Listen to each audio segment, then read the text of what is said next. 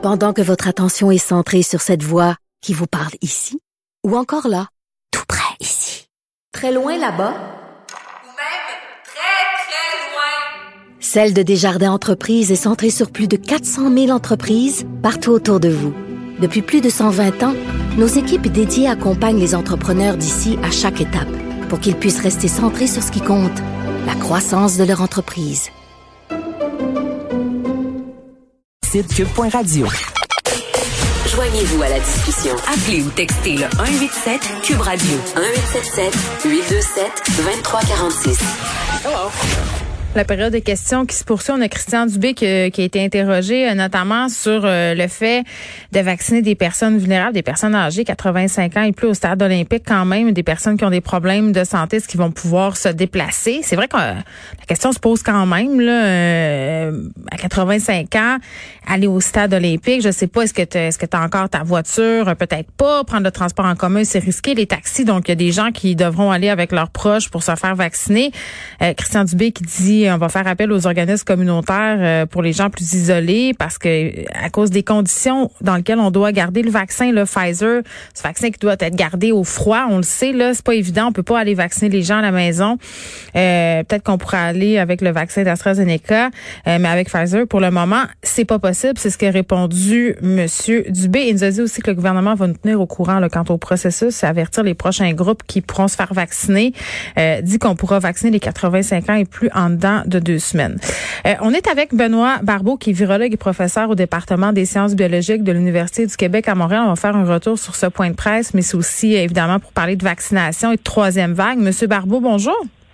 Bonjour, Mme Professeur. Bon, est-ce qu'on peut se dire qu'aujourd'hui, quand même, c'est une bonne nouvelle? Monsieur Legault avait l'air fort euh, ému de nous annoncer que la campagne vaccinale dans la population allait débuter, là, éminemment. Euh, il y a un avant puis un après, là. C'est certain quand même que c'est une bonne nouvelle. Euh, finalement, euh, je crois qu'on l'attendait depuis longtemps. Ben, depuis longtemps, dire, ben, depuis trop longtemps, je pourrais dire.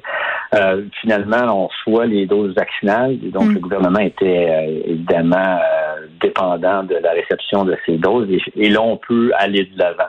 Maintenant, la question est à savoir un peu quels sont les la, la population être priorisée. On doit garder encore euh, une orientation vers les gens plus vulnérables, donc mm. les personnes plus âgées.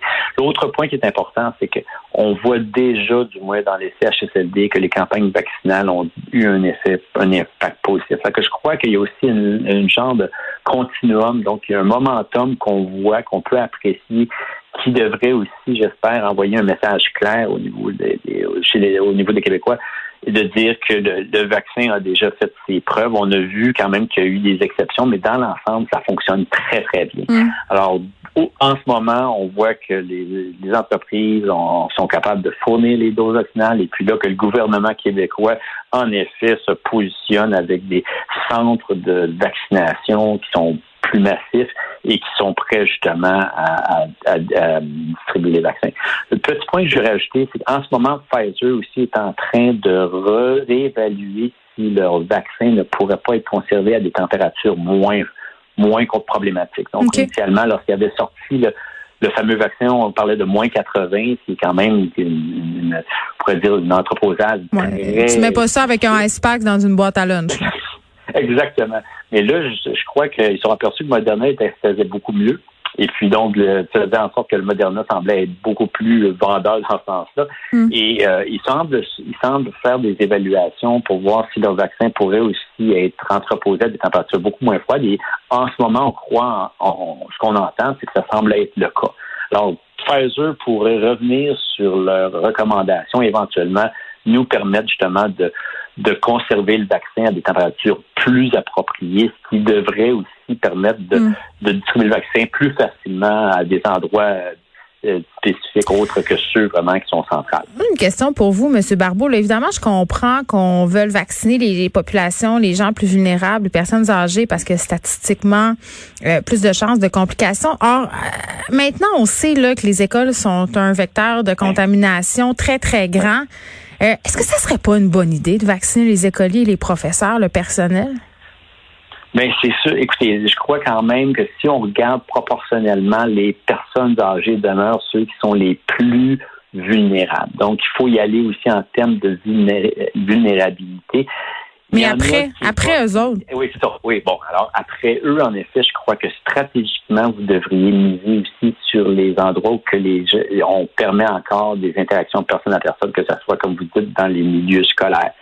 Euh, plus particulièrement probablement les employés. Les enfants, c'est euh, en effet, c'est un, bon point également. Mais lorsque vous permettez et vous accentuez les les, les euh, justement l'école, l'enseignement mm-hmm. présentiel, et bien là, comme vous le dites, en effet, vous êtes plus assujetti à ce qu'il y ait des éclosions. Et puis ça, en effet, une fois que vous aurez vraiment en guillemets, réglé ou, distribuer le vaccin aux personnes, aux, à population vulnérable, je crois que ça, ça devrait vraiment être considéré. Et ça, en effet, depuis le, début, je pense qu'on en parle, et puis ça devrait sûrement être pris en considération et même priorisé, parce qu'en effet, c'est des, ces gens-là côtoient les enfants. Les enfants ont une certaine compréhension des mesures, mais n'empêche qu'ils n'ont pas exactement le même recul. Alors, puis on pas, ben c'est ça, on, entend parler des variants.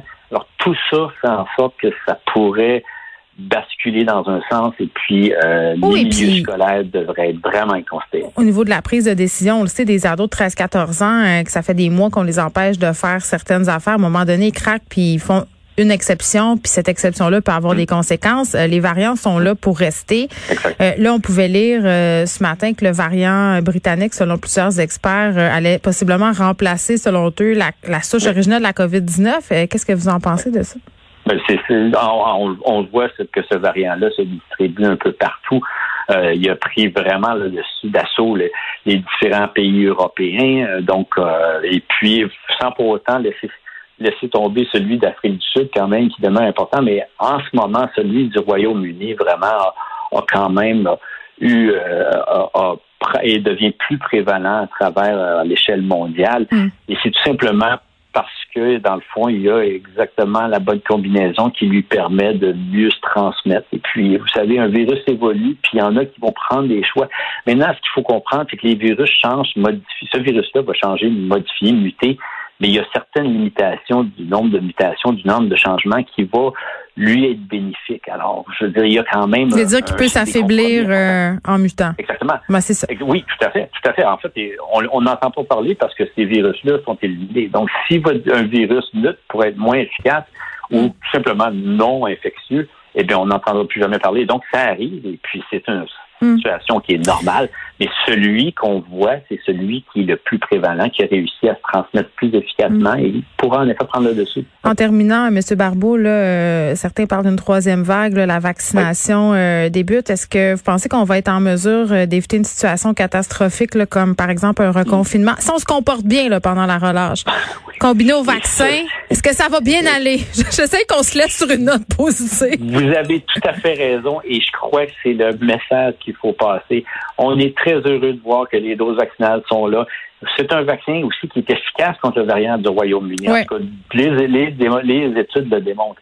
Mais il faut absolument suivre les mesures et garder justement d'être restrictif le plus possible, éviter d'être en contact, puis donc de conserver justement nos bonnes habitudes. Mm. Parce que si on peut miser sur des, restrictions similaires, ce à quoi on s'est habitué depuis plusieurs semaines, et que la campagne vaccinale se met à très bien rouler, eh bien, ces deux mesures-là, ces deux approches-là vont nous rendre justement service et vont nous mm. permettre d'arriver à une situation beaucoup plus favorable dans les prochains mois et pourquoi pas à, l'été. Ah oui, parce qu'on oui, on a hâte à cet été puis ça nous tente pas de se rencabaner. Benoît Barbeau, merci, qui est virologue et professeur au département sciences biologiques de l'Université du Québec à Montréal.